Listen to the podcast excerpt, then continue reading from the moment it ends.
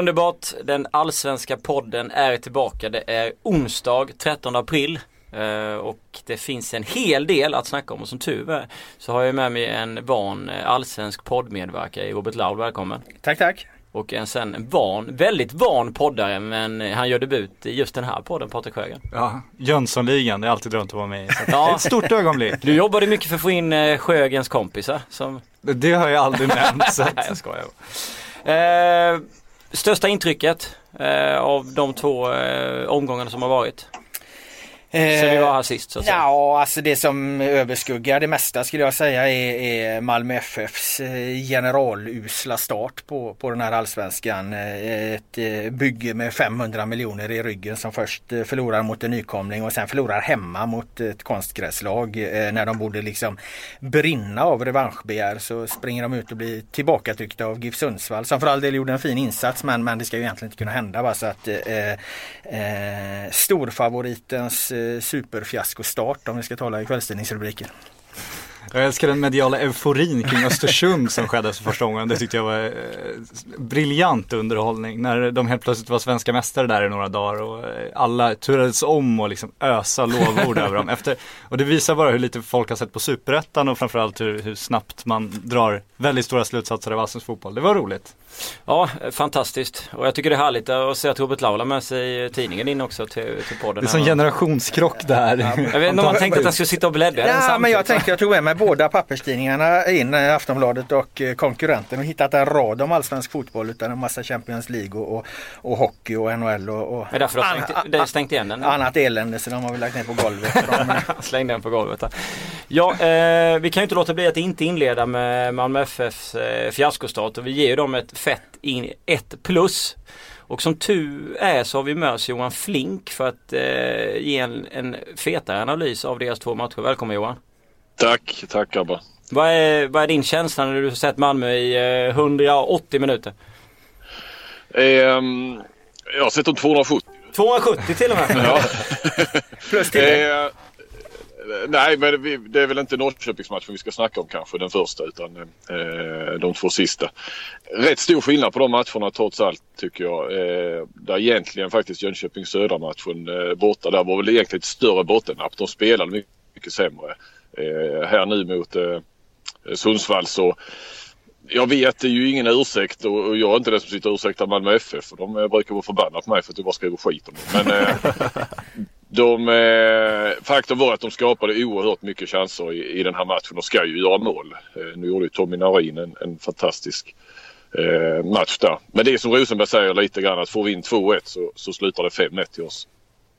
Eh, men resultatet är ju likt förbannat. Eh, 2-1 i Sundsvall så att eh, noll poäng där också. Men det jag reagerar på Flink, eh, jag såg ju den matchen också eh, hemifrån eh, sjuksängen visserligen men, och, och tv-apparaten. Men det som förvånar mig är att, att de inte kommer in och, och tar tag i den här matchen på ett helt annat sätt än vad de gör. Jag menar de har någon halvchans efter tre minuter men sen är det faktiskt Sundsvall som dominerar den matchen. Det ska för mig inte kunna hända med de skillnaderna som finns mellan lagen och, och, och den spelas på gräs och, och, det spelarmaterialet Malmö har. Och sen när man hör halvtid tidningsintervjuerna så, så får jag någon slags känsla av att eh, antingen har de inte gjort vad, vad, vad Allan Korn har bestämt eller också så, eh, ja, så köper inte spelarna hur Allan Korn vill att de, de ska spela. Jag såg något uttalande av Rasmus Bengtsson också och Gishe Molin snackar ju om det i halvtidsintervjun där som sagt. Så, så jag fick en liten känsla av att eh, man, man inte riktigt talar samma språk där i Malmö.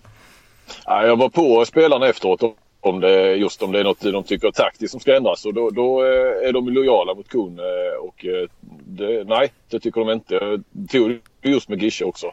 Eh, han ju läsa där vad han i, i din tycka men jag stod och väntade mixade solen i tre kvart av honom så eh, vad han hade sagt till halvtids där och då sa han väldigt så nej nej vi, vi, det, det, är inte min fråga Allan bestämmer och vi ska följa hans eh, instruktioner till punkt och pricka. så att det är väl inget sånt, ingen, inget eh, när det gäller taktiken och sådär. Sen håller jag med dig om att de var väldigt De var även passiva i första matchen mot Norrköping i inledningen. Mm. Eh, bortsett, ja, Och nu Sundsvall var det ju bra några minuter va? men sen så tappade de det. Sen tappade de ju inte, sen dominerade inte Sundsvall hela matchen. Alltså i andra halvlek var det faktiskt spel på ett mål mer eller mindre. Nej. Det får du väl hålla med om Laul? Ja, jo, det får jag göra men man försätter sig ändå i den situationen att man blir liksom beroende av, av att eh, chanserna måste sitta och, och, och så när, när, man inleder matchen så svagt och hamnar i, ja. i underläge två gånger som, som ju de faktiskt gör. Ja. Eh, så att det är det jag, det jag lite menar, alltså har de materialet för att spela den här pressfotbollen och som jag förstår att Kon vill spela och, och köper spelarna det. Jag fattar att de är, är, är, lojala när du kommer fram med, med mikrofonen och ställer, den skarpa, och ställer den skarpa frågan. Men det är ju en annan sak vad, vad de faktiskt signalerar ute på planen. Mm, mm. Ja, jag håller med dig. Jag håller med dig. Sen så finns det ju nu, som sagt jag verkligen inte försvara MFF för att det, det är som nog spelarna själva säger, det är oacceptabelt med, med två eh, förluster mot eh, Jönköping och, och Sundsvall. Men eh, där finns ju, jag menar Molins eh, här första start i en tävlingsmatch på två år lovade ju, lovade ju mer. Där kommer ju Kjartansson kan ju, kommer inte att starta någon match på bra länge. Mm. Om, inte, om det inte blir avstängningar sådär på Rosenberg och Molins känns det som. Eller skador. Eh, sen finns det ju också, det måste ju finnas flera spelare, eh, inte minst framförallt offensivt, och kasta in som måste stå och stampa där. Jag menar vad, vad vill en sån som Eikrem visa? Och, och, eh, ja, det finns ju jag menar han har ju material att kasta om lite grann för att det ska eh, hända någonting också. Mm. Vad säger han själv då? Du var där på presskonferensen där antar jag efter matchen. Vad, vad, hur, eh, eh, vad, la han ansvaret på spelarna eller eh, la han det på sig själv eller eh, snackade han om tillfälligheter eller ja, det var nu snackade han danska mer... eller vad fan sa han? ja. ja, han är ju, han, man förstår ju vad han säger det, det, oftast. Det du ja. Men ja, han var, ja, jag är kass på danska. Alla tror att skåningar är bra på danska, det är vi inte. Nu avlivar en myt där alltså. eh, han, eh, nej det var nog mer tillfälligheter menar han. Eh, han var lite mer inne på Rosen, eh, Rosenbergs spår där. Va? Att, eh, eh, han ville ju inte heller kritisera någon spelare och så. Jag frågade lite grann om försvarsspelet och sådär. Då var ju Joel Cedergren lite roligare som satt bredvid där innan och i, eh, berättade att de hade analyserat och hittat eh, svaga punkterna och så frågade vi då eh, vilka svaga punkter? Ja det är ju djupledsspelet bakom Arnason och, och Jotun. Det är deras svaga länkar. Eh, vilket var lite småkaxigt ändå. Eh, mm. Det är inte ofta man hör en motståndartränare sitta så efter en seger och eh, när andra tränare sitter bredvid där. Eh, men det, det har han väl en poäng, men det har han en poäng i så sätt att bakom Jotun, jag menar där väljer man ju att spela med en offensiv eh, vänsterback så det är väl någonstans en, en kalkylerad risk så att säga att, att, eh, att det ska uppstå de ytorna bakom en av de ordinarie mittbackarna är i så fall lite Lite mm. mer bekymmersamt och han har, han, han, Arnason har ju, han har sett snabb ut rätt länge nu kan jag tycka. Det har han, absolut. Och han ska alltså då eh, upp mot, eh, vilka har nu de Island? Det vet ju du som ska följa Ja, ja han ska ju börja mot Ronaldo till att börja med i EM va. Så att det, det, det lär ja, det har ju varit det sen i höstas men, men eh, det gick ju sådär också. Nej men det, det är faktiskt en, alltså en ordinarie mittback i ett EM-lag. Mm. Det är svårt att, svårt att tro nu när man ser det. Faktiskt. Men du har ju följt de här, du följer Malmö nära och följt dem jäkligt länge och, och, och eh, stämningen med, med Champions League-framgångarna. Märker du något annat? Märks det? Vi, vi brukar kunna ana det där rätt tidigt som journalister när det börjar gnissla lite och, och, och man inte är riktigt i harmoni och så. Känns det redan efter de här matcherna eller eh, vad, vad liksom, hur mår de? Nej, jag, nej, det vill jag faktiskt inte påstå riktigt att det gör, att det gör ännu. Eh, men det är klart, nu har de ett jäkla schema här också. Det är mm. som de säger att nu, nu ska de här poängen tas igen helst omedelbart förstås. Jag menar marginalerna blir ju mindre. Nej, jag kan inte påstå så att eh, frågade Rosenberg om eh, han tror att eh, Kuhn pallar nu för nu kommer det ju han som kommer att vara mest hårt ansatt. Eh, Eh, och då svarar Rosenberg med ett flin. Det var att vänja sig. Han, ja, ja, är han, är i Malmö. Eh, och Rosenberg är ju, det, det, får man ju ge honom. Eh, jag vet det finns många åsikter om Rosenberg till och från hur han är på plan. Men vid sidan om är han ju ett jäkla superproffs. Du kan ju fråga honom vad som helst och du får ett eh, rakt eh, och klokt svar oftast. Och det kvittar om det är vinst eller förlust. Han har ungefär samma lite eh, flin i mungipan. Det var ju som nu här. Nu, vi frågar just här, nu kommer det att blåsa. Jag sa men det, det ska det göra. Eh, annars, man vill vara i en förening där det märks när man förlorar. Annars är man inte i en storklubb. Mm. Eh, det där är ju ett rätt så bra sätt att tackla det hela. Det är väl så man... Ja det är ju så man ska tackla det, absolut. Ja naturligtvis. Men det är ändå en intressant fråga. Jag fick eh, den skämtsamt eh, häromdagen. Eh, det var en kompis som sa till mig hur länge tog det kon för att springa runt och uh, spela alla nere i, i Malmö och så vidare. alltså, alltså hur många matcher till tror ni han får om, om det ska se ut så här? Rätt mycket. Nu är det ju fyra matcher. Elfsborg eh, borta, va? Djurgården hemma, Göteborg borta, Häcken hemma. Det är ju, det är ju tuffa matcher. Mm. Vi vet ju Häcken. Och efter det kommer cupfinalen. Eh, så nog fasen får han cupfinalen på sig va. Ja han borde få det va. Ja, ja, men, jag tror att... men jag menar förlust där. Vad säger att de, eh, vad fan, vad är det, fyra matcher, det är 12 poäng. Säg att de tar eh, åtta poäng på de här fyra matcherna och förlorar cupfinalen. Då vet jag fasen om han är kvar efter cupfinalen. Mm. Men jag tror att eh, det, den är ju givetvis alldeles, alldeles för tidigt väckt frågan om han, han ska gå eller inte som nu insinuerades där av våra läsare. Men eh, obeaktat det så tror jag inget lag kommer agera på tränarsidan innan eh, EM-uppehållet. För här finns ett väldigt Nej. långt uppehåll i så fall att göra, ja. göra vettiga förändringar på om man vill, vill göra det alldeles bortsett från Malmös eh, situation. Så, så är det ju då saker om, om det, det kommer så... hända någonting så kommer det hända då det är ju så tätt matchande nu. Det, är ja. Ju, ja, det ska ju, eh, precis som du säger, mm. exceptionellt till för att byta en tränare kanske. För att det är ju, de spelar ju nästan var tredje dag nu. Ja. Känns det som. Vi fick ju ändå nästan en kvällstidningsrubrik av Flinkland. Då sparkas Allan Kohl. Nej, jag, jag, den hörde inte jag, jag ska inte ta tillbaka något. Men, men, men det, det blir ja, avsänds till tidningen imorgon. får vi stå fast lite. Nej, jag menar inte att han sparkas. Nej, då kanske snacket kommer igång ännu mer eh, naturligtvis. Då är väl frågan om han verkligen men hur får vi, ja. hur får vi se Malmö mot, eh, mot Elfsborg? Kommer de liksom eh, köra på eh, allt vad, allt vad de har? Ja du, eh, Jönsson. Nej men det var ju det man trodde de, eh, jag bryter lite där Flink. Ja, men det, ja gärna, för jag hade inget svar. Flink. Eh, nej men det var ju det man trodde eh, att de skulle göra efter Jönköping-matchen. De har GIF Sundsvall hemma ja. och, och, och, att de bara liksom skulle storma ut där eh, taggade till tänderna. Det var det som ja. som sagt förvånade mig så oerhört att, att de inte gjorde så att, och det är därför jag drar lite längre slutsatser än jag brukar göra. Eh, ja. Om saker och ting. Så att jag tror att de kan vara rätt, rätt darriga inför Elfsborg här nu. Men skulle ta de väl den matchen då kan de nog falla, falla tillbaka ganska fint. De tycker att de har bra känsla mot Elfsborg. De vann där uppe för två år sedan och, mm. och, i fjol hade de ju den där då när det bröts och sen tappade de ju det. Mm. Eh, så snackar de i varje fall. Men det är väl så de alla snackar inför matchen. Vi ska snart släppa iväg dig Johan men jag tänkte bara ge dig en möjlighet att hylla någon av, eh, ja, någon av de här lagen som har besegrat Malmö de två. GIF Sundsvall eller Jönköping Söder.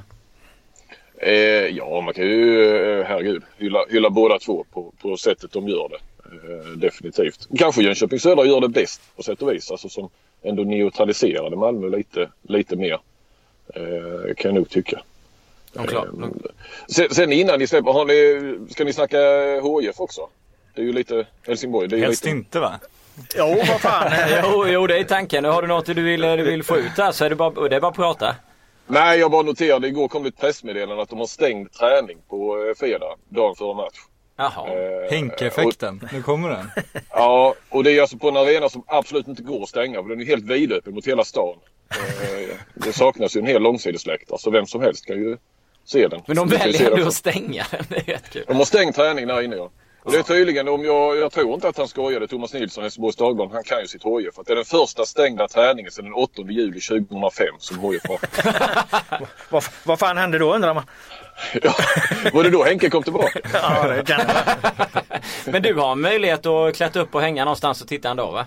Du känner ja, det, det, det roliga är tydligen att media däremot är inbjuden till den nya sportbanan som har gigantiska glasrutor ut mot eh, planen. Under träningen eller?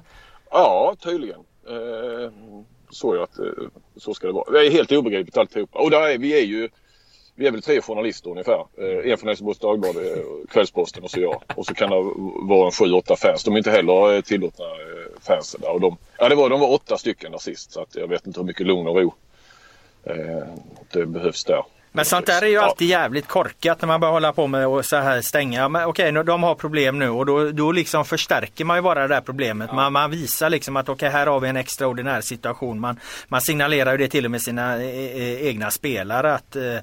att eh, saker och ting är annorlunda nu. De hamnar ju bara eh, under press. Jag tänkte hylla Henke för jag tyckte han hanterade storförlusten mot Bayern ganska bra genom att gå ut och flytta fokus från, ja. från den här usla insatsen till en icke-diskussion om hans egen framtid. För det är verkligen en icke-diskussion. Det är väl ingen i styrelsen som, som vill göra sig av med Henke liksom. Så, och, och, det lyckades han ju bra med. Det var ju inte en rubrik som, som handlar om något annat än, än hans framtid. Men då tycker ja. jag man tar ett, ett steg tillbaka efter det när man börjar larva sig med, med stängda träningar och sånt. Ja, jag håller med. Men ta med dig kikaren så vi får en rapport. Ja, jag kan ta med mig min iPhone så kan jag filma alltihopa. Så kan jag några meter från planen bara. Ja, Jag ser fram emot att se Lasse Richt nu bila ner med 40 förbundsskyltar till Henke också för att stänga in den där arenan. Ja, det blir spännande. Han får ta med mycket polistejp i så fall Richt så han täcker över alla hål. ja, det var, som sagt det var, det var mitt inspel om HIF bara. Ja men det var, det var väldigt, väldigt bra. Ja. Det gillar vi. Mm. Tack så du ha för att du ställde upp och gav oss lite insyn i den skånska fotbollen. Inga problem. Tack grabbar. Ha det så bra. Hej. hej. Den skånska myllan. Exakt. Nej, fantastiskt. Eh, hur man liksom, precis som du är inne på, kan förstärka bilden av kris. Ja, ja, det är precis det, det de gör. Vi hade väl med eh, Helsingborg där på något plus. Vad hade vi tänkt ge dem? Vi hade tänkt att ge eh, Helsingborg, eh, och, eller Henrik Larsson har vi tänkt att ge 3 plus. Eh, men, men nu vet vi. Nej nu vet vi fan alltså. Ja nu får vi, hade det inte varit fullt på 1 plus hade vi petat ner Henke där. Jag menar, det var som jag sa där, det var ju begåvat av honom att flytta fokus genom att ta på, ta, lägga hela diskussionen på sig själv. Mm. Eh, nu tar man ett steg tillbaka från det. Ja. Så istället för smart tänker så, så blir det korkat tänker. Då får nästan han och Malmö FF dela på ett ja. plus eller vi stryker, vi stryker Ja ett plus till Skåne Ja ett plus, ett plus till Skåne helt enkelt Jag tror att vi kopplar bort flinken och den. Ja precis ja. Ja och sen för vi ändå också Helsingborg De hade en, en bra halvlek eh, Riktigt bra halvlek mot Örebro hemma men, men tappar ju den eh, matchen och sen så får man ju stryka rejält eh, mot, mot Hammarby. Så. Ja det känns som att den då starka halvleken mot Örebro där, det är liksom inte det som präglar minnet Nej, av det är absolut inte säsongstart direkt. Eh, absolut inte det. Sen så kommer visas på skärmarna i sportbaren där Johan Flink kommer sitta instängd under kommande träningar. Ja men det är möjligt att de pumpar de här tre stackars journalisterna som, som följer laget med, med den här första halvleken då men frågan om det hjälper den gången. Mom deserves the best, and there's no better place to shop for Mother's Day than Whole Foods Market. They're your destination for unbeatable savings, from premium gifts to show-stopping flowers and irresistible desserts. Start by saving 33% with Prime on all body care and candles. Then get a 15-stem bunch of tulips for just $9.99 each with Prime. Round out Mom's menu with festive rosé, irresistible berry chantilly cake, and more special treats. Come celebrate Mother's Day at Whole Foods Market.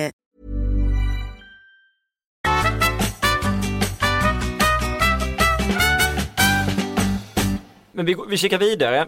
Vi, vi kommer till två plus då. Eh, och det, det är ju ett lag som det var också trångt om ett plusplatser så det är därför de hamnar här. Men Elfsborg hade ju inte den bästa halvtimmen mot Kalmar. Eh, Nej. Släpper in eh, ett gäng mål, förlorar till slut med, med 2-3 yes. eh, borta. Men vi väljer även ändå, vi väljer dem att lägga dem på 2 plus. Ja vad fan ska vi göra? Det, det, det, är ju svårt att peta bort Malmös eh, fiaskostart. Eh, eh, egentligen hade vi kunnat lägga dem på 1 plus också. Alltså för att den matchinledningen Elfsborg gör mot Kalmar. De kommer ju ändå med en, vad hade de, fyra, ett vinst i ryggen mot, mot Hammarby. Och, och, eh, ja, det var länge sedan jag såg en, en så juniormässig insats från ett, eh, ett, eh, ändå en av de allsvenska liksom, storklubbarna de senaste åren. Elfsborg var bedrövligt dåliga. De var fullständigt överkörda i varenda eh, närkamp och jag kan ju inte få, få bort ur huvudet att det här laget, de kan ju inte spela riktig fotboll. Alltså, när det är fotboll på, en,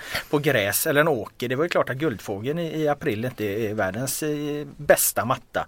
Men då blir det mycket andra bollspel, det blir mycket duellspel och, och de tar ju inte en duell och då har de ändå ett, eh, de vinner inte en duell. Då möter de ändå ett innermittfält i Kalmar med Ismael och Romario tror jag det var. Jag menar det, det, det är ju inga eh, Ja det är ju inga skövlare liksom. Det är ju två bollspelare som de, de, de ändå förlorar varenda duell mot. De var helt totalt överkörda. De halkade och for. Alltså jag funderar på om de liksom hade fått med sig fel skor eh, från Borås eller vad fan det kunnat bero på. Blev det ju bättre i andra halvlek så, såklart då eftersom resultatet blir 3-2 men det beror ju också mycket på att ja, Kalmar drar sig tillbaka. De, de släpper över initiativet för Kalmar eh, ska ju gudarna veta inte heller eh, seriens eh, starkaste gäng. Ja, eh, så de kommer ju tillbaka lite där i, i, i, mycket beroende på att mm, ja, Kalmar drar sig tillbaka som sagt. Men det var alltså en rent bedrövlig in, inledning och, och sällan man, man ser en så dålig prestation.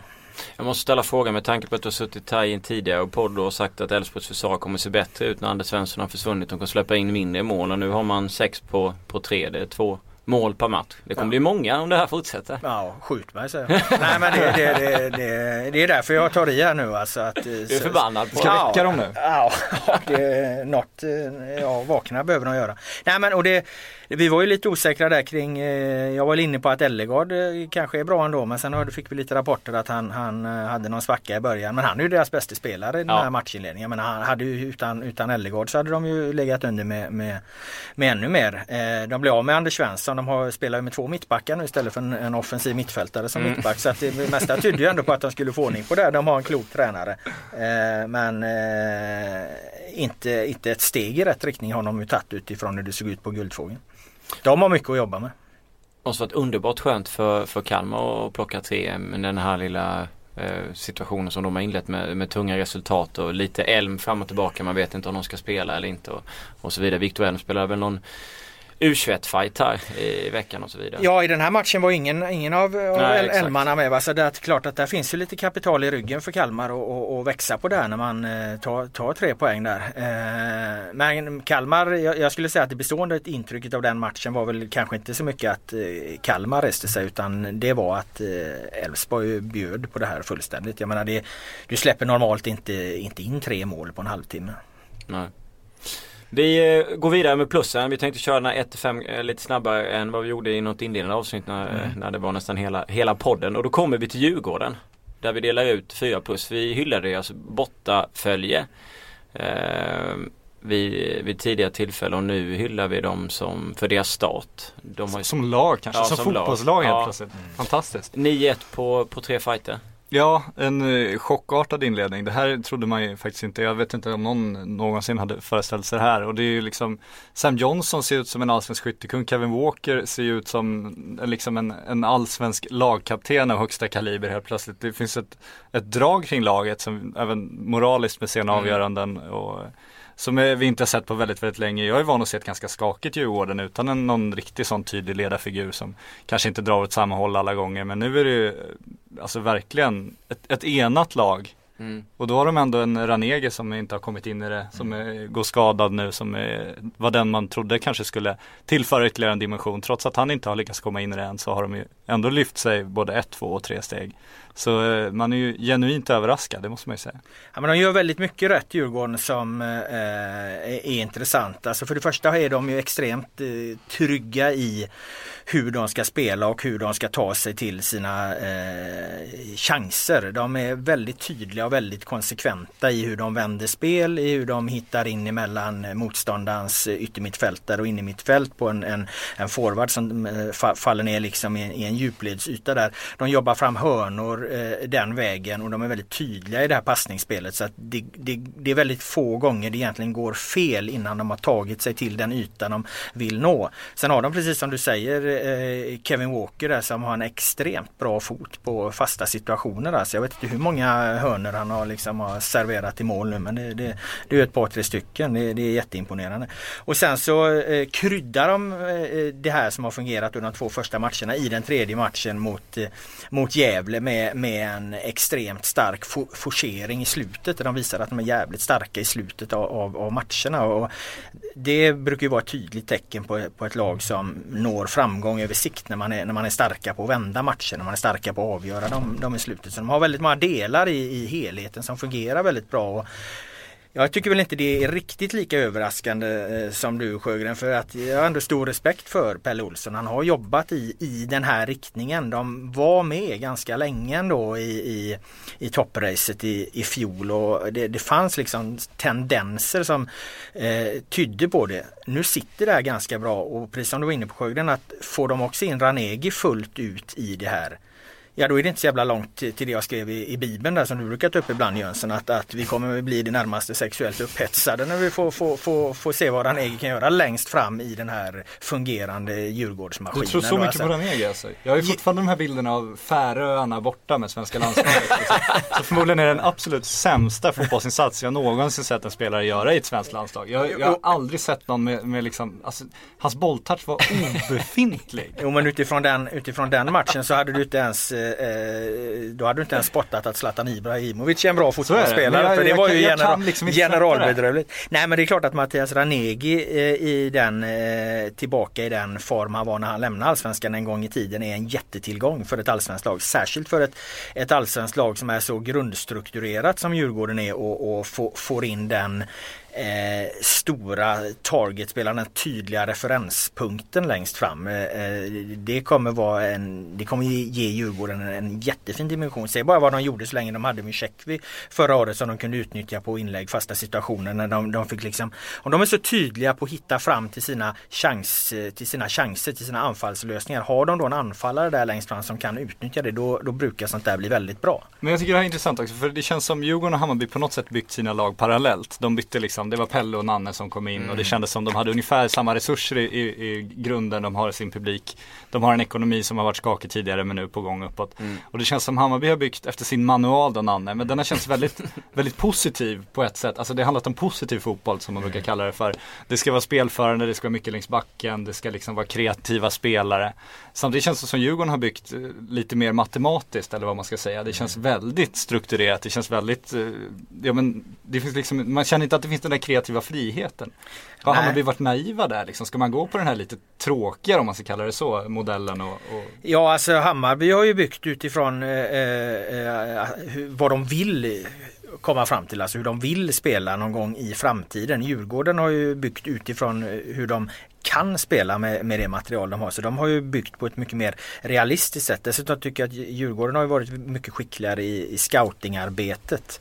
Eh, det känns som att man är mer samspråkig kring vilka spelartyper ska in, vad har vi, vi eh, resurser att värva. Det fungerar mycket mer som ett eh, samstämt piano där i, i Djurgårdsorganisationen än vad, vad Hammarby eh, har gjort. Nu är Nanne Bergstrand en, en väldigt erfaren fotbolls tränare.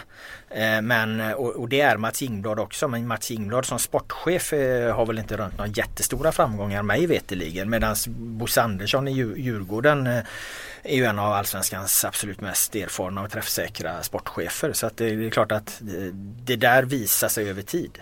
Men det ser man väl på just det där med, med rollbyggandet eller hitta rätt roller. De har skador på Radetiner som är Rapti mm. och ändå så presterar de på det här sättet och de går alltid på sin linje. Mm. Även om de leder med ett par bollar så fortsätter de som du var inne på Laud och skapa hörnor till exempel. De har sin modell och den modellen kör de över en, över en hel match. De liksom bryter inte av den med något annat eller sådär. Utan det är den modellen och det funkar ju.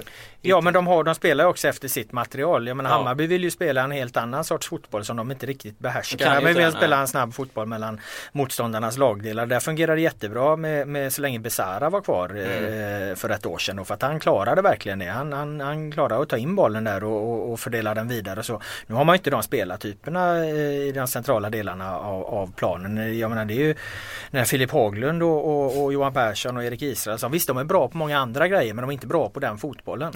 Eh, Djurgården har Falsetas och, och Kevin Walker eh, på mitten men de har heller inga ambitioner av, av att, att de ska göra något de inte mäktar med utan de ska Nej. göra det de är absolut bäst på. Falseta ska springa runt med sitt skägg och röja och Kevin Walker ja. ska använda sin fina fot. Exakt. Det är liksom inte, inte, de har inga fler Och, och locka yngre publik. ja men typ. Men eh, det, det, du kanske är lite förvånad över ändå kan jag tänka mig. Du ska vi inte stiga blind på skyttelängen så pass tidigt. Det är väl Sam Johnson med fyra, fyra baller. För när vi satt och gick igenom Bibeln så pratade vi om att Sam Johnson lyftes lite av hur det såg ut förra året. Mm. Jo men då har ju Kevin Walker skjutit tre hörnor i huvudet på honom in i mål. Va? Så att det, det, ska man ju, man, man, ska inte glömma bort Walkers roll. Stå där, och blunda Sam. uh, ja men lite så. Nej han var jätteduktig Sam Jansson och han var jätteduktig redan i fjol. Då ja. var han framförallt duktig genom att han röjde, röjde väg för ja. Tjeckvi och, och, han, han löper ju något in i mm. Helvete. Han är jobbig för motståndaren att möta. Han skapar utrymme. Han kommer skapa jättefina ytor för Ranegi mm. och, och de kommer komplettera varandra på ett bra sätt tror jag. Du hade Djurgården som fyra? Ja, fyra. Vad har du dem själv? Ja, lägre adderar de. Vad, vad, tror ni när ni har sett nu? Det är tidigt, det har bara gått en eh, 3 av 30. Men... Alltså jag uttalar mig bara om, om tabelltips en gång i månaden. Det är när jag levererar min nya prognos. Du har ett flytande jag, tips. Ja, ja precis, jag säger ju det. Ja men då ligger jag kvar på min fjärde plats till. Det är dags för månad, månadsprognosen. Men de kommer att klättra upp nu eller? Ja det får vi se. Jag uttalar mig kan, bara han kan inte bjuda på det- någonting. Nej, nej, nej. Det kommer i i prognosen. Han ligger mer rätt än vad jag gör. Ja men i alla det är som ett börsnoterat bolag. Du får liksom inte avslöja saker. Insidertips. nej, nej, nej. Insider, Hur ska vi göra pengar på det här annars? Det är ett brott mot lagen. Fyra plus i alla fall för Djurgården. Eh, vi ska gå in på derbyt eh, som komma skall eh, här lite senare. Fem plus eh, är en puck som Patrik Sjögren får redogöra för. Ja, jag var på en eh, presskonferens eh, för bara några minuter sedan till och med borta på eh, Tele2 Arena.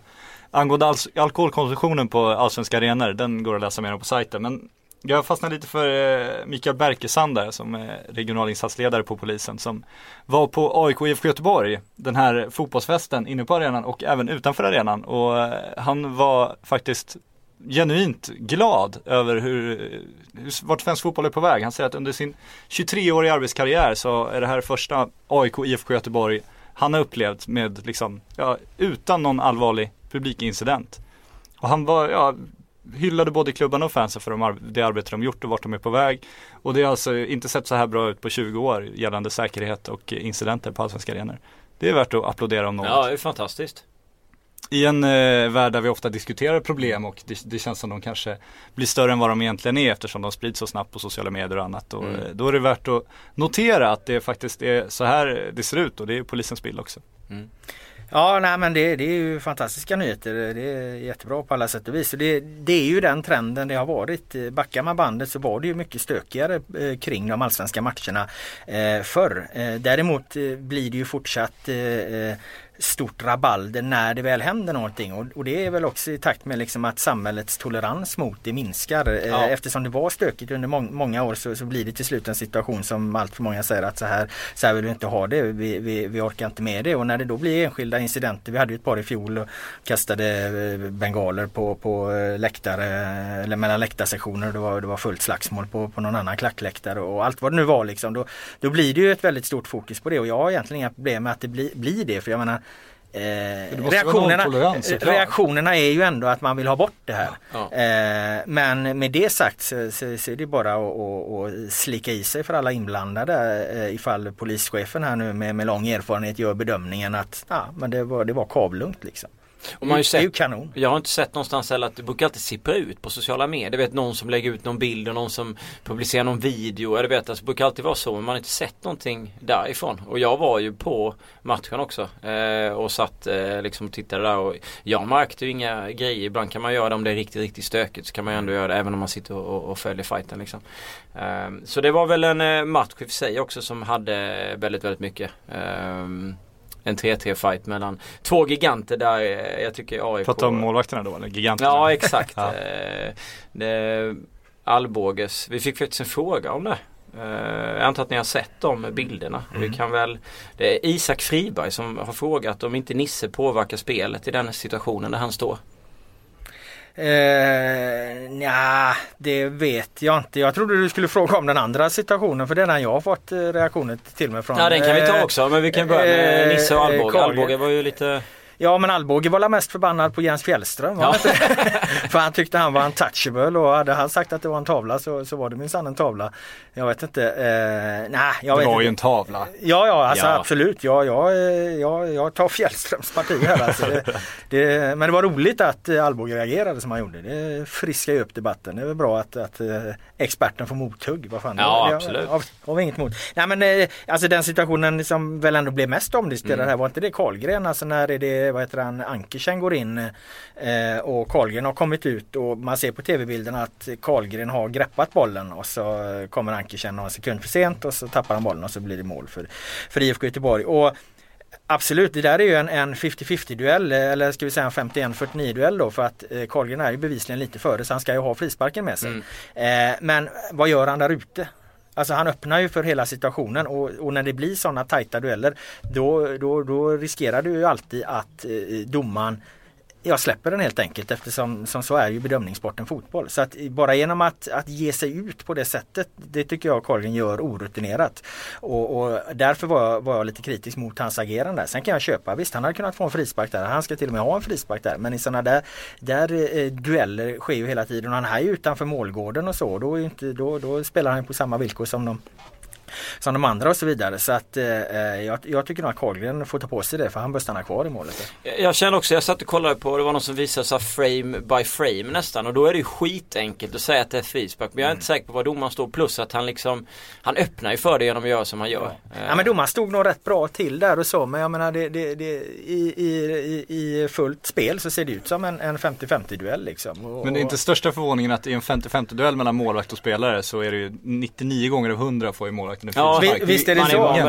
Visst är det så. Och det, och det sitter ju många å andra sidan liksom och är förbannade över. Ja, liksom, att målvakten alltid får med sig för mycket i de Särskilt när domaren, du i det här fallet är från Göteborg också så tänker ju alla att ja, fjärdedomaren heter, fjärdedomaren heter Glenn. Men, och, nu blir det en diskussion huruvida Hisingen låg i Göteborg för att han var ju från Hisingen den här domaren. Och jag vet inte om det, om det var Lasse Granqvist som då hävdade att Hisingen eh, inte var en del av Göteborg. Ja, jag, jag har bott på Hisingen i två månader. Jag har fortfarande inte blivit mig lik så att jag köper, köper helt den, den att vi gör en tydlig skillnad på, på ön och staden.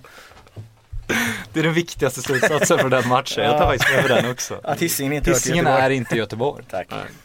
Och vi tar ju som sagt eh, emot alla möjliga idéer, frågor och synpunkter. Vi gör det på Twitter men vi gör det också på, på telefon. Ni kan ringa 08 725 2143 08 725 2143 och eh, prata in något eh, trevligt. Då får man ju vara med i podden också. Ja exakt, man får ju vara med här. mycket bättre liksom. sätt än Twitter och alla föråldrade grejer. Vi går tillbaks till liksom, ja, landlinjen nu, telefonen.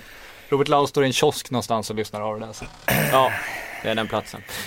Vi kan ju inte ha en allsvensk podd utan att prata om Jan Andersson som förbundskapten. Så ge mig era känslor fritt. Eh, jag tyckte att det var, jag tyckte att det var en bomb att han blev eh, förbundskapten. Eh, jag hade inte lagt mina pengar på det. Jag är inte säker på att han var något första val där. Jag tror att det fanns en hel eh, radda som fick den där frågan. Jag tror att eh, Jörgen Lennartsson säkert fick frågan. Jag tror att Henke Larsson fick frågan. Jag skulle till och med kunna dra det så långt att jag tror att man av artighetsskäl ställde en fråga till Svennis faktiskt. Eh, jag tror inte att eh, Håkan Eriksson eh, var högaktuell. Jag tror att man ansåg att, att Eh, det, det, han, han, är så tätt förknippad med, med Erik Hamrén och skulle han klara det trycket som uppstår. Däremot tror jag att både Henke och Jörgen Lennartsson av olika skäl sa nej. Henke kan mycket väl ha sagt nej för att det inte kom rätt i hans karriär. Jörgen Lennartsson är i ett knepigare läge. Han har liksom inte vunnit någonting med IFK Göteborg. Han är mitt i IFK Göteborgs bygge. Det var mycket svårare för honom att lämna även för det här eh, prestigefyllda uppdraget. Han vet att den chansen finns kvar. Jan Andersson har ju vunnit precis eh, med IFK Norrköping. Ingen kan begära något mer av honom. Han kan gå eh, ut från eh, Norrköping. Han kan lämna Norrköping med högt huvud och allt det där. Och han kan därmed också ta på sig det här uppdraget med, med helt öppna armar. Jag kan säga att det skakar lite här i studion för att de lägger en kabel bokstavligt talat utanför. ni får tolka det hur ni vill. Ja, och det handlar inte om att eh, jag lägger sjuk i influensa. Dina Batman-byxor. Eh, nej. nej. men tillbaka till Jan Andersson. Man undrar, nej, men undrar... han, han, han, ur det perspektivet liksom att, att andra kandidater föll, föll bort av olika anledningar och, och, och att här hade du en, en tränare som tar sig an det här med helt öppna armar.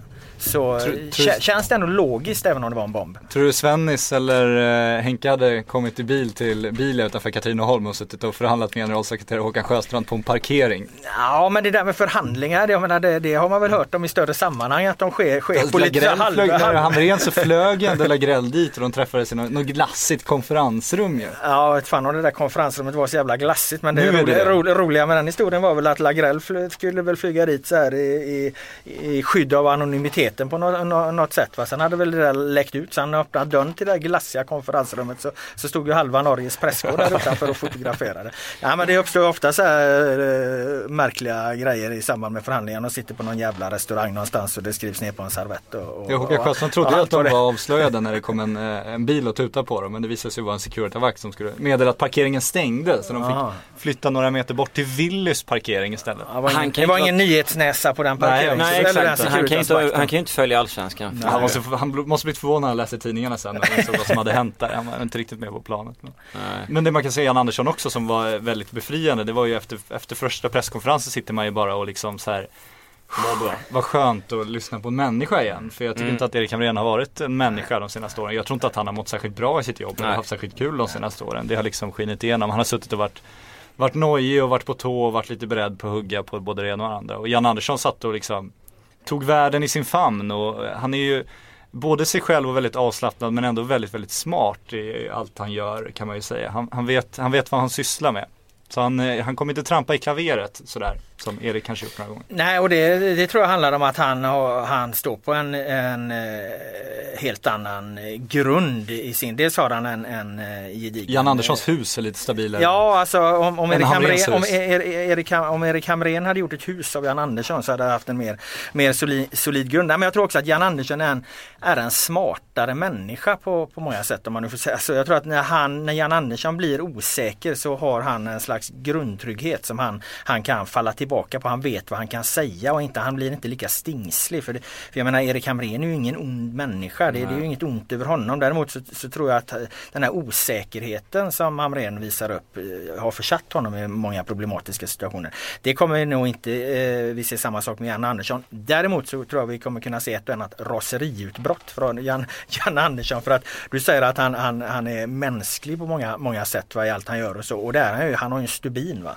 Och, och, och den kommer nog kunna brinna mot både medier och, och, och motståndare och, och domare och allt vad det är. Jag menar vad fan han har ju för fan snart sett fler matcher från, från läktaren än från, från coachbänken bara med tanke på alla gånger han har blivit, blivit uppvisad där. Så att, eh, jag tror inte vi kommer få samma debatt kring eh, Jan Andersson versus medierna på det sättet. Däremot kommer jag tror att vi kommer få läsa en annan rubrik om Jan Anderssons raseriutbrott på eh, x antal utvalda journalister. Så är det ju. Och det ser vi fram emot med, Absolut. med, med Vi gillar när de hugger på experterna. s- Stort nöje. Ehm, Men det var väl så jävla dåligt när, när det var det fy fan vad dåligt när, när han eh, eh, när han Ja, ja, möta ja. Kalmar han inte Ja, får. ja. Det är ett fantastiskt klipp eller när han ska gå upp i Norrköping och stänga grinden och så slår han igen den stenhårt så får han inte riktigt igen den och så får han trycka till den igen och så går han upp och sätter sig. Men, men, men Ja, han har ju till och med klättrat upp på pressläktaren över ett sånt här eh, avbytarbås en gång när han inte kom upp det. Så att, eh, Men det där med så, man ser ju fram emot det. Han har många ingredienser och han eh, känns ju inte alls så populistisk på det sättet att han kommer ändra sig och, och, och tycka det som eh, Patrik Sjögren eh, skriver kanske. Nej men jag tycker, sådär, liksom. var första orden, Erik Hamréns, ett av hans första ord var ju det här, jag drömmer om medalj. Mm. Det är liksom, det är inte, det kanske inte är realistiskt men jag, jag drömmer om det. Mm. Och Jan Andersson inleder hela sin landslagssession med att säga att, konstatera att jag är ingen drömmare, slå fast det stenhårt liksom.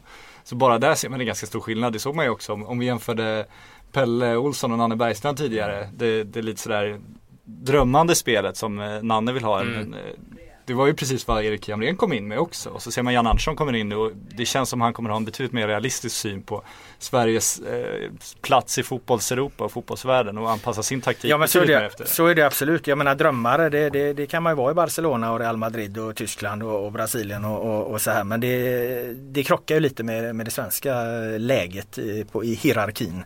Det måste man ju säga. Så att det är klart att det är extremt befriande att, att vi har en förbundskapten som har båda fötterna på marken. Han skojar om det på upptaktsträffen att ska vi stå och spekulera så går jag härifrån.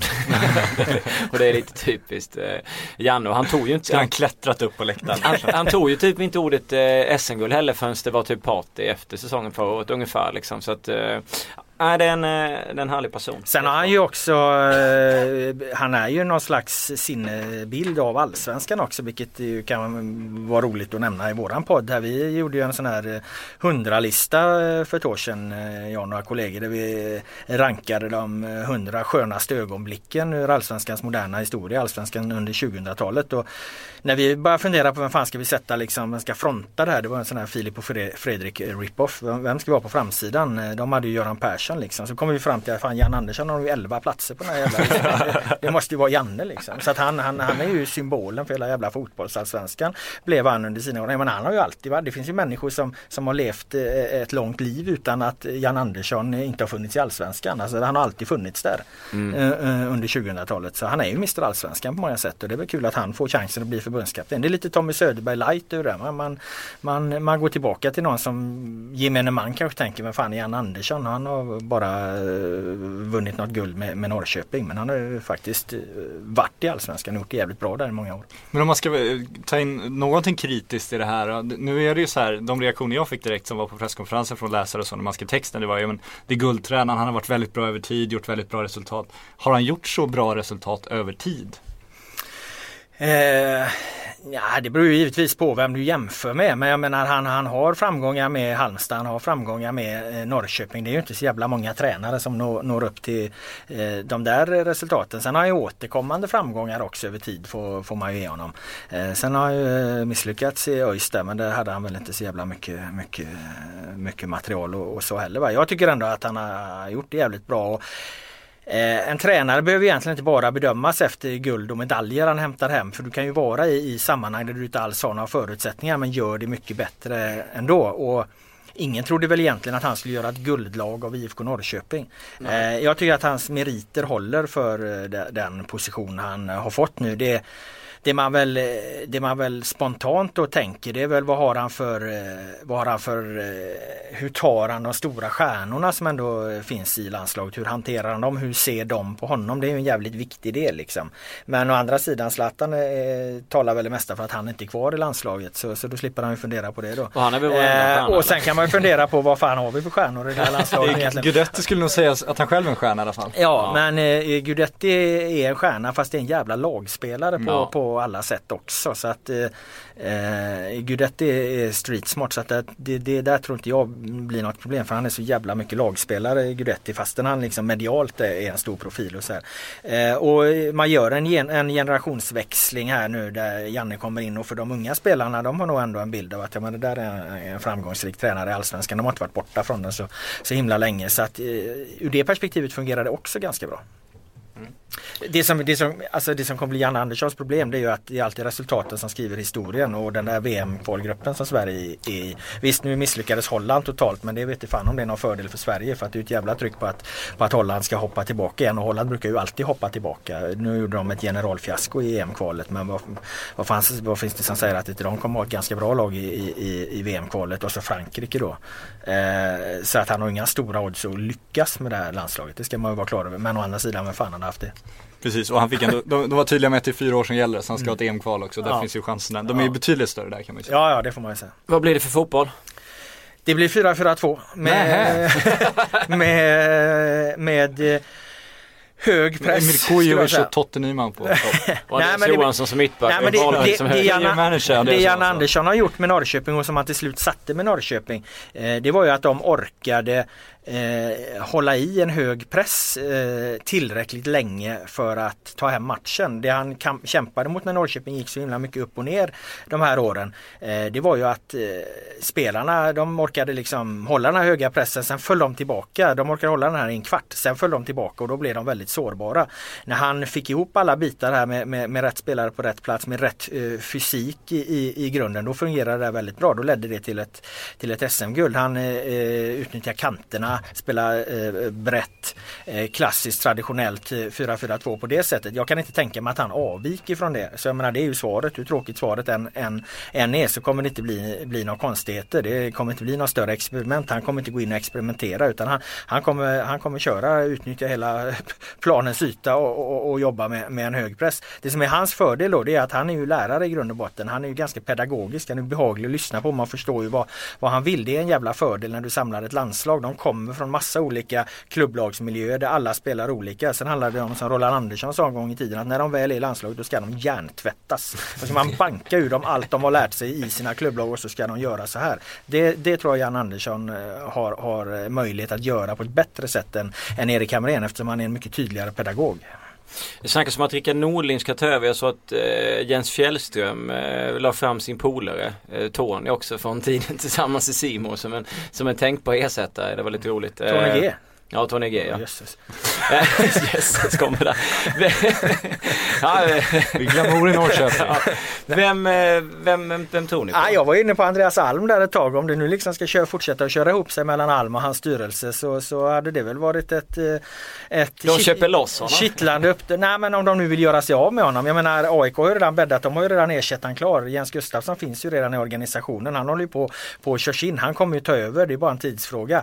Eh, ifall, ifall inte de får ordning på eh, kommunikationen där Alm och, och hans styrelse så, så, skulle väl det säkert kunna vara ett eh, kittlande alternativ för Andreas att hoppa, hoppa av AIK och ta, ta Norrköping mot ett, mot ett Champions League-kval. Men han har ju en relation med den, den klubben och så har AIK sin ersättare redan på plats. Ja det är ingen helt otänkbar men, utveckling. Och Champions League-kvalet lockar ju men annars är det ju en riktig pissits för den nya tränaren. För det är ju verkligen Jan Anderssons lag och han har ju på ja. ett sätt fått dem att verkligen överprestera. Det är inte så att de har ett material som ska slå Malmö FF egentligen. Mm. Det får man väl ändå säga. Sebastian Andersson liksom gör drömmål borta mot Häcken och så vidare. Ja men att kliva in då och ja. liksom guld förra säsongen, ett material som kanske på pappret egentligen inte är guldmässigt men som i, i systemet fungerat men du, du vill väl ändå sätta ditt system så att säga? Jo, visst, bara ta Jannes. Nej men om du, om, du har, om du har hamnat snett i AIK där då du ska ha ett annat jobb så uh, antar jag att Norrköping ligger ändå rätt högt på den listan mot vad du kan få. Jag kan inte tänka mig att de stora klubbarna, i, stora klubbarna i, i, Europa står och drar i Andreas Alm. Va? Men, eh, men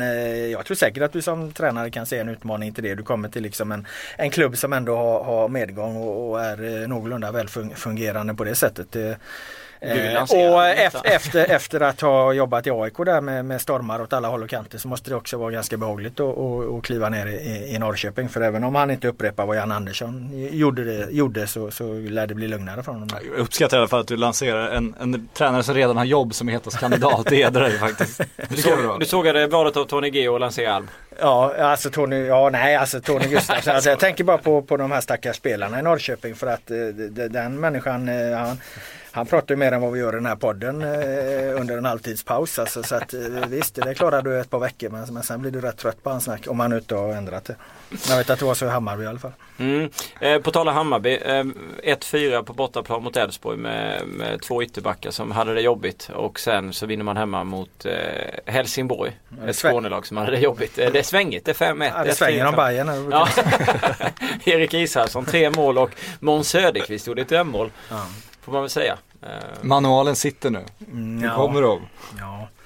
Eh, nej men det var extremt viktigt för Hammarby att få studsa tillbaka eh, och få eh, Ja, att om möjligt då ännu formsvagare eh, Helsingborg. Det var många som skrev på Twitter där till mig under den där matchen att fan åker Helsingborg ut i år eller så att det är väl lite lika Det är väl lite, lite liknande där alltså vad ska man dra för, för slutsatser av Hammarbys storseger. Eh, jag tror inte att man ska måla upp det som att eh, Hammarby har löst alla sina problem bara för att man, man vinner den matchen utan de har fortfarande, fortfarande rätt mycket att jobba på. Men du, Erik... måste, du måste jobba på det här tåget där man målar upp allting alldeles för stort alldeles för snabbt. Det är så vi jobbar Östersund, det är ja. jättebra efter en match. AIK är helt plötsligt tillbaks i guldläget tror jag någon, någon krönikör skrev hos någon konkurrent. Ja, men Östersund det, är, det är fascinerande, det gäller att dra för stora växlar hela tiden. Det är så vi jobbar. ska man väl inte göra, man ska väl dra de rimliga växlarna. Jag menar Östersund, det är väl fortfarande ingenting som har hänt i, i, i den här världen som tar bort det bestående av intrycket av att Östersund kliver ut som en nykomling på, på Tele2 Arena inför 32 000 eh, åskådare och är helt oberörda av stundens allvar och visar upp en fotboll som vi fan inte sett många lag göra eh, i, i sin allsvenska debut. Det tycker jag fortfarande var fantastiskt. Eh, sen har jag dem på min 16 plats i tabellen i alla fall. Jag menar det där står inte i motsats till varandra. Nu vann de ju för fan. Det var i och för sig, jag kollade lite på den matchen eh, eh mellan eh, jag bytte lite fram och tillbaka där. Kollade på... Eh, Östersund AIK eller? Nej Falkenberg. Falkenberg, eh, Öster, eh, Falkenberg Östersund när de var på, på Falkenbergs åker då. Jag menar på åtta minuter i den matchen så slog de ju fler felpass än vad de gjort på 180 minuter i matcherna tidigare. Eh, så att de, där ser man en extremt stor skillnad beroende på vilket underlag de spelar. Men snart spelar ju alla på konstgräs så det kommer ja, inte vara det, det är ju det och det måste ju någonstans de större klubbarna som har resurser att hålla igång en bra gräsplan måste ju snart börja se att det här kommer bli en konkurrensfördel att spela på gräs. stress Eh, annars mm. så, så ger man, man ger gratispoäng till eh, konstgräslag så att jag hoppas att eh, men, men du ska, ska du inte bli ett konstgräslag själv då om alla andra spelar på konstgräs? Är det verkligen en fördel att ha en gräsplan du själv? Bra, men du har ju bra läge på hemma Jo på hemmaplan men du har ju sämre läge alla bortamatcher då? Ja men alltså om du vill liksom utveckla och eh, vara med om någon slags Europaresa och jag menar Anledningen till att du har konstgräs det är ju pengar. Det är ju för ja, att det är billigare ja, ja. att ha de här, här eh, konstgräsplanerna. Om de stora klubbarna som har eh, eh, ekonomiska resurser, om alla de satsar, om Hammarby, Djurgården, Elfsborg, vilka storlag är det med som har eh, eh, spelat på konstgräs? Ja, Norrköping kan vi ta med där. Om de också skulle, precis som Göteborg, eh, Malmö, Blåvitt, att, eh, ja de sa AIK. Jag, AIK, alltså om, om, om de stora klubbarna går ihop och ser till så att vi i den här serien spelar vi på gräs liksom. Då skulle ju de eh, skikta över balansen igen så att de största lagen Men då krävs det att alla är med på ett sätt Ja också. då krävs det att de bildar någon slags kartell, Ja. eh, de stora klubbarna och den kartellen den välkomnar vi. Ja, kan vi- kan vi karteller i uppmana många- den nu? vi är emot karteller i många andra sammanhang men en gräskartell står vi bakom med kraft. Ja, jag, är, jag är lite sugen på att starta en Facebook-sida för den här gräskartellen faktiskt. Gräskartellen. Jag tycker vi ska driva den här Nej men de kampanjen. skulle, det skulle bli en konkurrensfördel för dem ifall du får 12, 12 eh, resurs, de 12 resursstarkaste klubbarna. Häcken får ju röja väck sitt konstgräs på Bravida Arena också och så, och så är de eh, största resursstarkaste klubbarna de spelar på gräs. Då skulle de ju bli majoritet och då skulle det vara en konkurrensfördel för dem. För gräskartellen. Ja. Hur dåligt mår Falkenberg? Eh, ja, de mår ungefär lika dåligt som eh, Helsingborg. De mår inte riktigt lika dåligt som Helsingborg eftersom eh, det är inte samma katastrofer. För, nej, liksom. precis där. Och de, jag menar det är ju det, det, är ju det svåra tredje året. Ja, Det är ju, nu allsvenskan du skulle ha slagit igång. Det var nästan en liten Bork-kommentar där faktiskt. alltså, allsvenskan, allsvenskan är ju speciell på många sätt och, och en, en speciell sak med dem att andra året är ju inte svårast utan det är ju tredje Ja, året. Exakt. har vi ju exemplet Syrianska här för ett tag sedan. Jag vet inte om vi har några fler. Men, men eh, nej. Har vi men, det? Ja nu har vi det snart. För att det, det ser väl ut som att Falkenberg kommer få det svårt och ännu svårare får de väl när, när Gustav eh, eh, Nilsson försvinner där till sommaren. Så att, eh, mm. Men jag såg dem mot Djurgården var det väl och det var ju, det, alltså herregud vad dåligt det var. Ja. Det fanns liksom inte ens eh, Nej, helt. tendens till något Nej. slags spel. Det fanns inte en tendens till något slags eh, chansspel heller. Det fanns liksom, det var ett stort ingenting i 90 minuter. Det, var, Men de, det kändes inte som de, de krigar heller och är fula. Ja, det är så Alltså, ingen- det, bara, det, det bara pågår någonting som man inte riktigt kan sätta fingret på vad det är. Det, bara- det bara fortsätter liksom. Men om inte Falkenberg krigar då har de inte mycket va? Nej så Nej. är det ju, för de har ju ingenting annat. Så.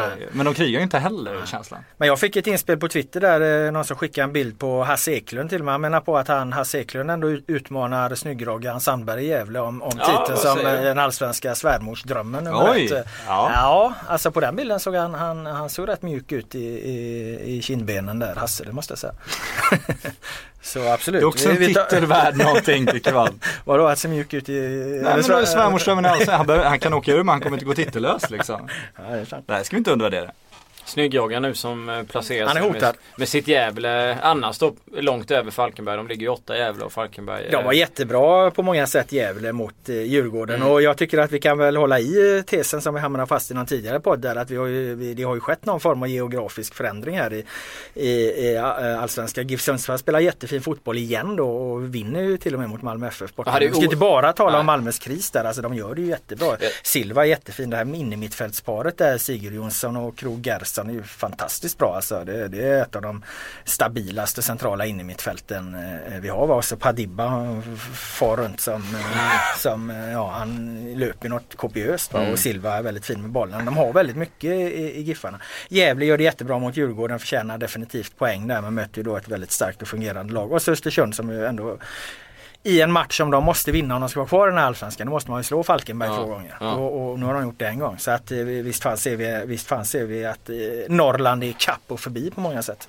Och Sundsvall kunde, kunde ju haft eh, något poäng till men då hade de kanske plockat det mot Gävle. De hade Ja. ju en utvisning där på Tranberg. Eh, han säger själv att han halkar och åker på. Innan dess så tyckte jag de kontrollerade det ganska bra i första halvlek. Mm. Ja. Sen så vände väl. Eh, och så din favorit då båt tryckte vi in. Eh, kvitteringen där innan det Williams avgjorde. Nej men det är väl kul, eh, lite roligt att kolla på allsvenska tabellen och se att Gävle 8, Giffarna 9, Östersund 10 sen kommer Elfsborg och Malmö FF. Mm. Men det är inte före. Så att, eh, Norrland är kapp och förbi. Ja, så är det. Det kommer vi fortsätta med den tesen. Kommer synas i det flytande tipset där vid månadsskiftet någon gång eller? Ja, det vet man aldrig. Nej. En annan intressant sak eh, om man tittar på eh, ett lag som oftast har det tungt på våren. Eh, Örebro då. Eh, ligger under och är ganska utspelade borta mot Helsingborg. Och sen vänder de halvleken efter. Eh, vinner hemma mot Jönköping Södra och ligger plötsligt fyra i tabellen efter tre omgångar. Jag har, ju dem, jag har ju dem som fyra i min allsvenska tabell, apropå våra tips. Jag trodde stenhårt, alltså om de får gå skadefria så tycker jag att Örebro har en trupp som är otroligt imponerande. De har fått liksom allsvensk rutin i Oman Persson, Daniel Gustafsson spelare som liksom inte riktigt höll på den absolut högsta Nordin nivån. Men, Gacic kan vara fin också. men, det. men sen har de spetskvalitet i Nordin Gerzic och Astrid Ajdarevic framförallt Mm. som är riktigt, riktigt bra allsvenska spelare. Så får de gå skadefria och få behålla den stommen de har, då kan det gå riktigt, riktigt långt tror jag. Jag har alldeles oerhörd respekt för eh, Patrik Sjögren som journalist och människa. Men när han tippar Örebro som fyra då märker man att han har inte bevakat allsvenskan tillräckligt mycket. För Örebro tippar man aldrig, eh, aldrig så högt eller så långt ner. De lägger man någonstans i mitten av tabellen. För bara- att, efter hade- att de har studsat Nu- upp, jag att En, jag studsat hade upp och en ner. överraskning förra året i mitt tips och det var IFK Norrköping så jag satte högre än någon annan på Sportbladet ska jag meddela. Och nu tänkte jag jag måste ha en ny och då måste jag hitta den där som Robert Laul inte tror på för att eh, alla tror ju som Robert Laul eftersom de följer dig som någon slags allsvensk general. Så därför så skickar jag upp Örebro där och jag tror jag håller fast vid det. Jo, jo, absolut. Jag säger inte att du inte kan få rätt. Jag säger att det här kan bli väldigt bra. Men om man följer allsvenskan eh, för mycket som ju eh, jag gör men inte du gör. Då blir man också liksom förblindad av den Ja. på något sätt. Så att ju mer du följer allsvenskan desto svårare blir det att förstå sig på den. När man kommer in eh, lite utifrån och så och slår, slår en tärning om var lagen hamnar. Då har man i regel en ganska god chans att Men träffa du rätt. kommer för in lite allsvenska- utifrån, slår en tärning. Alltså, jag, har- jag har sett lite allsvenskan ändå då, Ja, okej. i min livstid. Jo men du fattar vad jag menar. Den är, Ja, ja. den är jävligt eh, oförutsägbar. Ja Det var absolut, jag det jag. säga. Jag ska, jag ska rulla min tärning i fortsättningen också. Jag älskar eh, när du drar igång motorsågen. Det är riktigt bra sågning faktiskt. Ja, det är men jag köper den. Jag tycker Ja, den, den det är här så är någonting i jag klass när du, när du sågade Marcus Vulkans Elfsborg-tips som guldvinnare också. Det också helt Hur ser det tipset ut? Ja, Jag älskar framförallt, jag har stor respekt för dig som kollega men när du kommer in utifrån och slår en tärning. Respekten där, den, den får du utveckla någon annan gång. Nej men jag Ja, jag köper det, det. tycker den var fin. Ja, eh, vi ska ta lite frågor sen men eh, måste ju eh, Måste snacka lite inför derbyt, den här Djurgårdsförbannelsen och möter Hammarby och så vidare. Bryts den nu eller? Ja, eh, jag tror det. Djurgården, eh, det skulle väl vara typiskt i och för sig nu att nu har Djurgården gått bra här och så, och så kan Bayern slå i underläge och, och, och så vinner de den här matchen. De, brukar, de, de, de, de, brukar ju eh, vinna derbyn. Jag kan resonera lite om du är översiktligt så kan du slå tärningen sen. Jag? Sitter där och väntar på att få slå min tärning.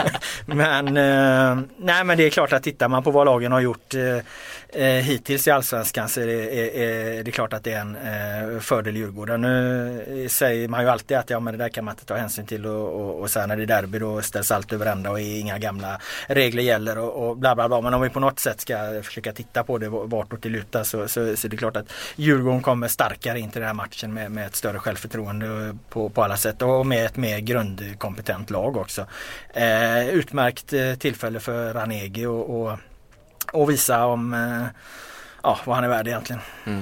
Om jag kommer utifrån och slår min tärning efter att ha följt allsvensk fotboll i 20 år och Stockholmsfotbollen i synnerhet i 20 år så kan jag säga att min erfarenhet av derby när det kommer in en stor favorit och det kommer in ett lag med lite mer problem är att det alltid slutar oavgjort på den jävla vänster. Så det, 1-1. det kommer sluta oavgjort 1-1 eller 2-2. 2-2. Ja, 2-2 är det ju det, Det det, så derby, traditionella derbytipset. Jag tippar alltid 2-2 när, när det kommer till derbyn och, och det brukar oftast eh, Oftast gå in va men nu var du att analysera förutsättningarna och, och då känner jag ändå att det är en liten, en liten eh, övervikt för- Förblindad för- av för din allsvenska kunskap så känner du att det är lite övervikt för Djurgården. Ja, exakt. Det ska bli kul också att se eh, Helsingborg-Falkenberg. Eller ja, det ska bli kul att se hur det går där kanske. Eh, Jag vet inte om du slår din tärning, hur går det?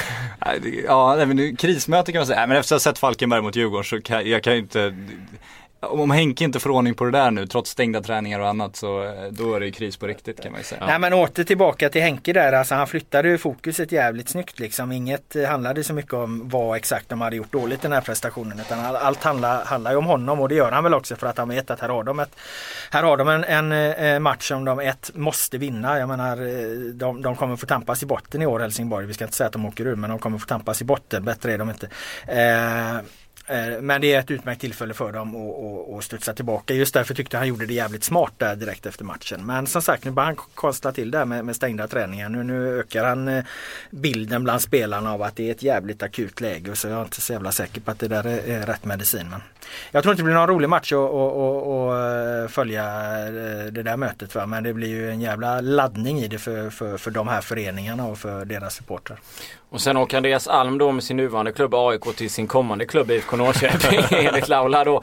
Eh, vilket också ska bli en intressant eh, fight på, på söndag och måndag har vi Elfsborg Malmö FF. Så det, det är trevliga eh, fighter som rullar på i, i Allsvenskan eh, minst sagt.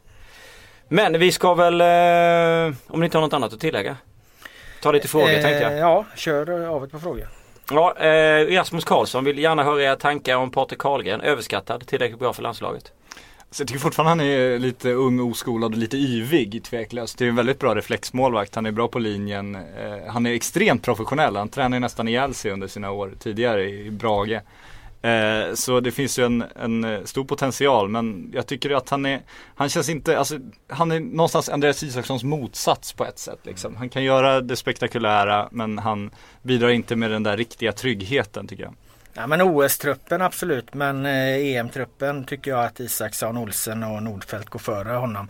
Eh, han kommer bli en jättebra fotbollsmålvakt men det tar ett tag att bli det och han är inte riktigt där än. Eh, han, eh, ja, det tar helt enkelt lång tid att gå från lovande målvakt till att bli en färdig etablerad målvakt. Han är idag en 3 plus målvakt. Han, han behöver upp på en 4 plus eh, nivå liksom innan han ska in i, i en EM-trupp kan jag tycka. Och jag vet inte om det, det om det är rätt läge att ta med honom där som någon se och lära roll. Det är väl möjligt. Tredjemålvakten får ju i, i, regel aldrig någonsin göra något som har med liksom matcher och så att göra. Det ska ju jävligt mycket till om två målvakter blir skadade. Jag vet fan knappt om det det har hänt, hänt någon gång. Det är möjligt att man kan, Hamrén kan se det som så att, att det ska vara lite läropengar och ha befunnit sig på, på ett mästerskap. Men jag, jag, tycker inte det är riktigt rättvist mot de andra målvakterna i så fall. Och han, det finns som sagt en OS-trupp där, där Carlgren bör vara med. Så att låta han åka till Brasilien. Det var fan, vem fan vill inte till Brasilien? Han blir en överårig, överårig spelare då, en av tre.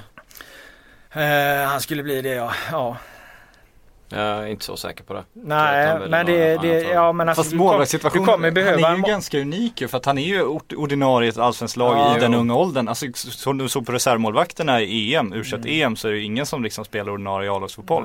Nej. Så att han, det är det, det som mer, talar för att han har en stor ja, framtid. Ja, ja, det är mer tanken om att han skulle plocka bort, att Håkan då skulle plocka bort eh, sina älsklingar eller Vicky, John och Hiljemark. För mig känns det eh, att han inte väljer, det känns som att, att han, han skulle vilja ha med de tre. Mm. Ja, det, om de nu får lira de tre med tanke på att eh, de lär följa med till EM också. Man vet ju inte ja, vad klubbarna ja. säger där. Det, det där kommer bli ett jävla pussel liksom. Men, men, men jag ser väl inte som att jag tror att, att Carlgren skulle kunna ha mer, att, att svensk fotboll skulle kunna ha mer nytta av att låta Patrik Carlgren spela OS. Kevin frågar om GIF Sundsvall som årets skrällag och hur högt eh, kan de sluta? Jag tycker de var bra redan eh, förra året mm. men eh, vad, vad tror ni? Var kan de hamna? Ja, de var bra redan förra året och, och de har definitivt inte, inte tagit något steg tillbaka utan snarare så känns det som att de blir ännu lite starkare eh, här nu. De, de kommer inte komma jättehögt upp i tabellen, det tror jag inte men eh, säg att de är uppe på, på en åttonde plats kanske någonstans. Det, det, där, där, har de visat att de har, har kapacitet, kapaciteten. Jag tror att det man framförallt kommer kunna säga om GIF Sundsvall efter det här året utan att spika några placeringar det är väl att de eh, är ett etablerat allsvenskt fotbollslag. Jag mm. menar det ska gudarna veta att det har de kämpat för i 60 år så att det, det, det, är en bra, bra framgång för den klubben. Emil Magnusson har en fråga eh, om Malmö FF. Kommer de eh, sluta topp 5? Och där svarar vi väl bara med två bokstäver ja. Ja, annars så är det ju, jag vet inte riktigt eh, vilket fiasko som är, är, är jämförbart eh, i så fall. Jag menar eh, Tyskland, Brasilien 7-1 står ju sig slätt mot om Malmö inte skulle komma, komma bland de fem bästa med, med den plånboken och med, med vad de kan göra under transferfönstret. Henrik Larsson eh, frågar passande nog, bör Henke Larsson sparkas? Är hans taktik inte lite väl defensiv? Ja, nej det tror jag inte. Och jag, de måste blivit chockade i styrelsen där när, när Henke skickade över den frågan till dem om de ville sparka honom. Det, det känns ju väldigt konstigt att, eh, att sparka honom efter, eh, även om det varit en dålig inledning. Jag har svårt att se någon tränare som uträttar mirakel med, med, med det där materialet. Jag menar Henke är ju ändå en en symbol och en enande kraft för allt det där så eh, jag tror inte man löser Helsingborgs problem genom att, sparka något av det kanske bästa de har. Nej man får ju kolla vad de har också för när de tog in honom känns det lite som man gjorde dem en tjänst på ett sätt. För att mm. det var ju en klubb i ekonomisk kris. De ja. har inte haft råd att bygga något lag åt honom överhuvudtaget. Nej. Nej, de ska vara jävligt glada att de, att de har Henke där. Jag förstår inte kritiken mot Jag förstår kritiken mot Allan Kuhn men jag förstår inte riktigt kritiken mot Henke. Nej. Max Strömberg Melin vill att Laud ska gå mer på djupet om varför det blir besvärligt med två vänsterfotade centrala mittfältare för IFK Göteborg. Ja men det är väl bara att titta på eh, IFK Göteborg. Eh, har de, eh, vad, vad, vad de har haft problem med i år är ju det centrala mittfältet. Jag tycker de har, kommer ganska fel där. Det kanske inte enbart beror på, på att de är vänsterfotade båda två. Men de har ju haft problem där och, och hitta exakt vilka roller Eriksson och, och Albeck ska ha. Albeck har ju fantastiskt, visat fantastiska fina fötter på fasta och så här men, men just i deras arbete har väl inte alls fungerat helt klockrent. Det blev ju väldigt tydligt med, med Gustav Svensson förra året eftersom han är så tydlig mm. i sin roll. Det har inte blivit riktigt lika tydligt. Men det är klart att är du vänsterfotad så, så vänder du den långa bollen mot, mot samma yta i så fall. Du får inte de naturliga spelvändningarna på samma sätt. Men är det inte ganska vanligt att spela med två högerfotade? Jo visst är det det. Absolut, det är, det är ingen skillnad i det. Men alltså det ultimata är ju att du har, att du har eh, två... Eh, förväntade. Nej men att du, har, att du har någon som åtminstone kan eh, göra någonting med den andra foten. Här har vi ju talat om, om spelare som är ganska enfotade. De hade ju rätt mycket problem med uppspelen eh, mot AIK. Ja men de har ju, de har ju haft det. Och, Sen finns det ju eh, faktiskt statistik på det och studier på det här att är du vänsterfotad så är du betydligt mer enfotad. Ja. Kolla på Leo Messi till exempel. Han eh, använder mm. ju aldrig sin högerfot.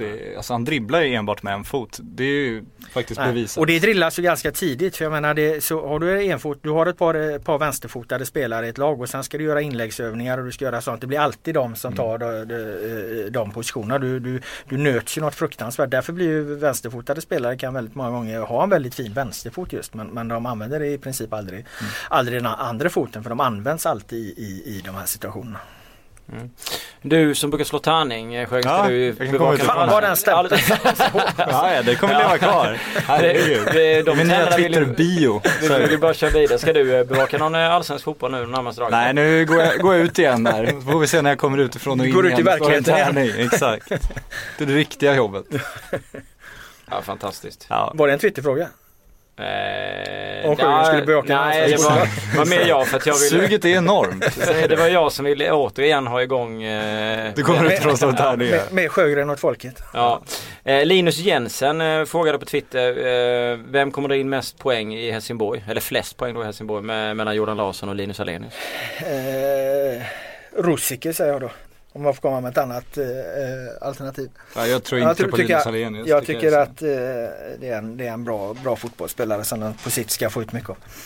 Mm. Där tycker jag nästan att vi eh, avslutar podden. Ja. Och eh, tackar för att ni har varit med oss i Ja nästan 70 minuter. Då återkommer vi som vanligt. Det är rätt bra för att jag såg någon statistik på det här. Folk orkar lyssna på oss i en timme och tio minuter. Sen dalar tydligen eh, lyssningskurvan utifrån de här programmen. Så att eh, klipper vi nu så har ingen hunnit stänga av. Nej, kanon! Fina ord från Laud. Ha det bra där ute. Hej! Hej hej!